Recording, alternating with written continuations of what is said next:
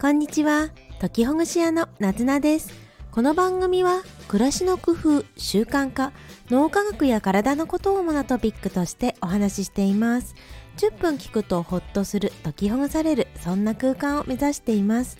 皆さんが工夫していること感想をコメントや TwitterX でお待ちしています。はいおはようございます。こんにちは。2月21日水曜日の朝ですね。皆さんいかがお過ごしでしょうか？ちょっと久々になりましたかね？えっと今週から水曜、金曜、日曜日に更新をしたいと思います。というのも YouTube での公開がだいたい土曜日が多いので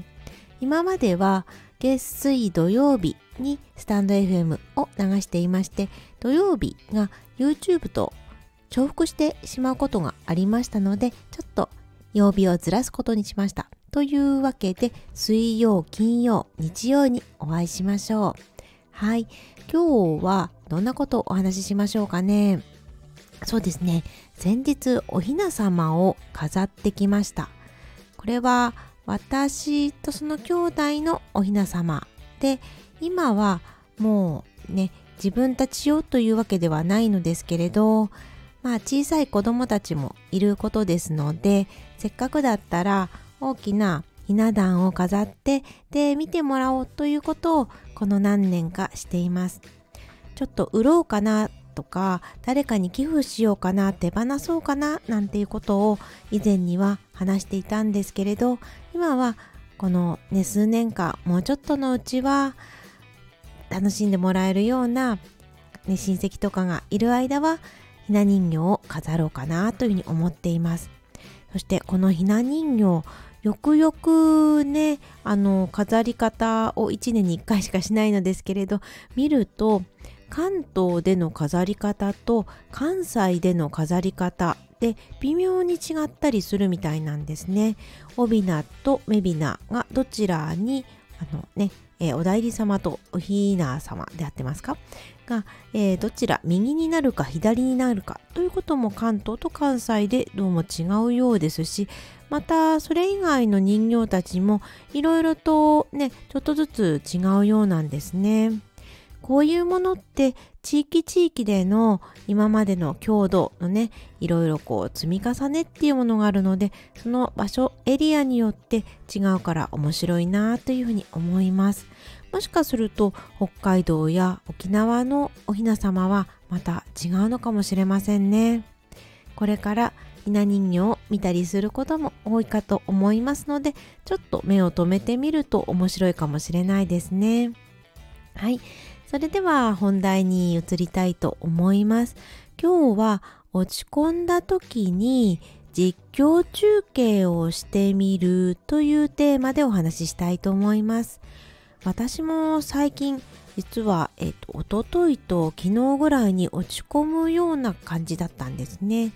で、この落ち込む原因は一つはあこういうことがあったからかなっていうふうに分かっている、まあ、原因というかそのきっかけになったものが分かってるっていうこととあともう一つもう一日は落ち込んだ理由がちょっとよく分からなかったですしそれに最初は落ち込んでることにも気づかなかったんですね。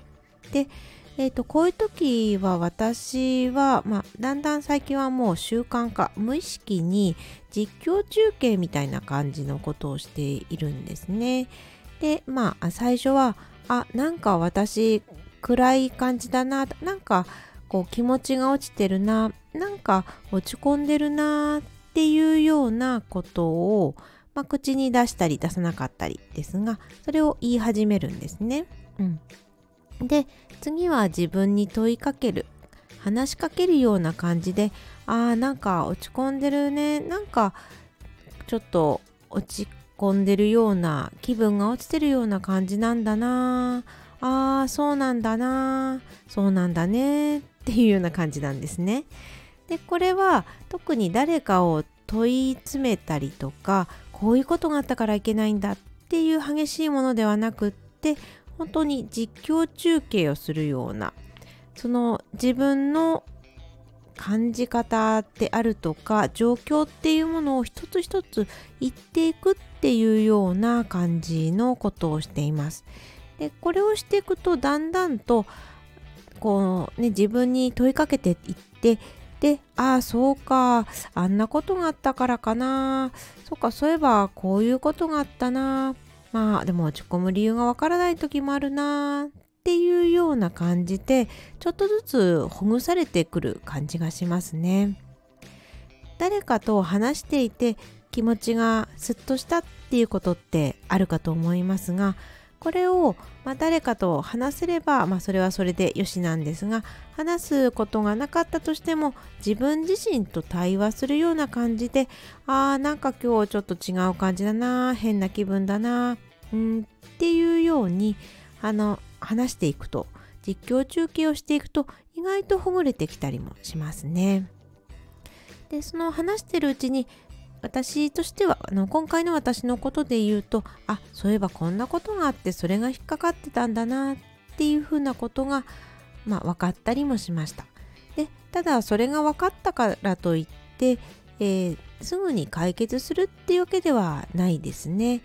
ないんですけどなんかこうじゃあどうしてそのモヤモヤしてるんだろうっていう対象が分かったこととあとはそのまあモヤモヤしてる中でも私ができるところ私ができる行動ということに目を向ける、まあ、注力するっていうような言い方もしますけれど私ができるところに目を向けようっていうような行動やることっていうことに変わってくるっていうとこがいいところですね。まあ、最終的には、まあ、私の場合で言うと、まあ、これはもう早めに寝ようとかね。ゆっくり寝て体を休めよう。とかそんな風に考えることも出てきましたね。この実況中継することって何がいいんでしょうね？やったことありますか？皆さん。なんかね客観的な感じになれるっていうのもあるしなんか私が私に対して少しその友達みたいな気分で声をかけていくっていう良さがあるんですかね。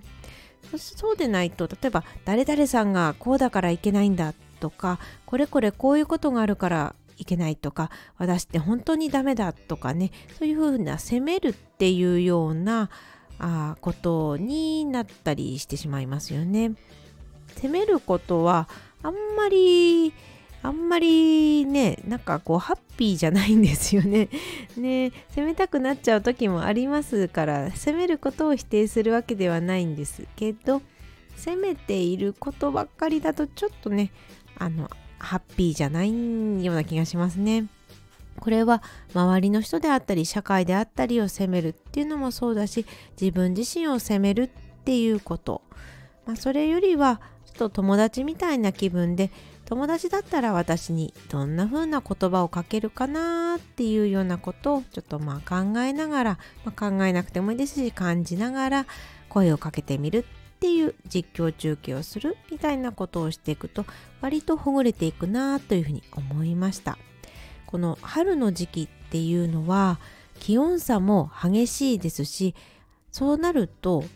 そうですね。気温差も激しいし湿度とか温度も一日の中で結構変わったり毎日少しずつ違って少しずつというかかなり違ったりしますよね。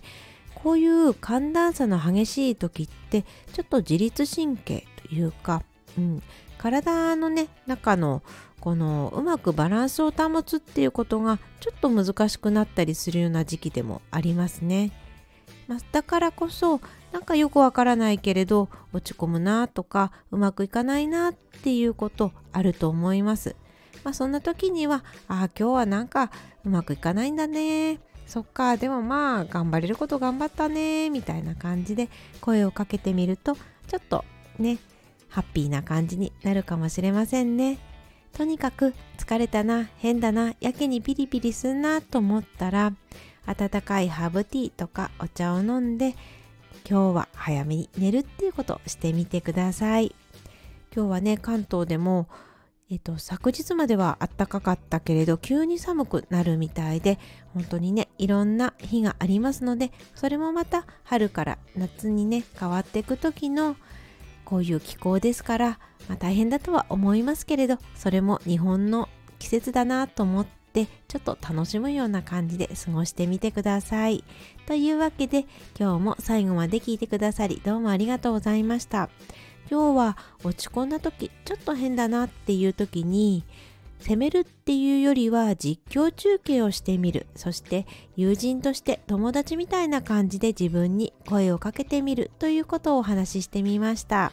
またお越しくださいね。なずなでした。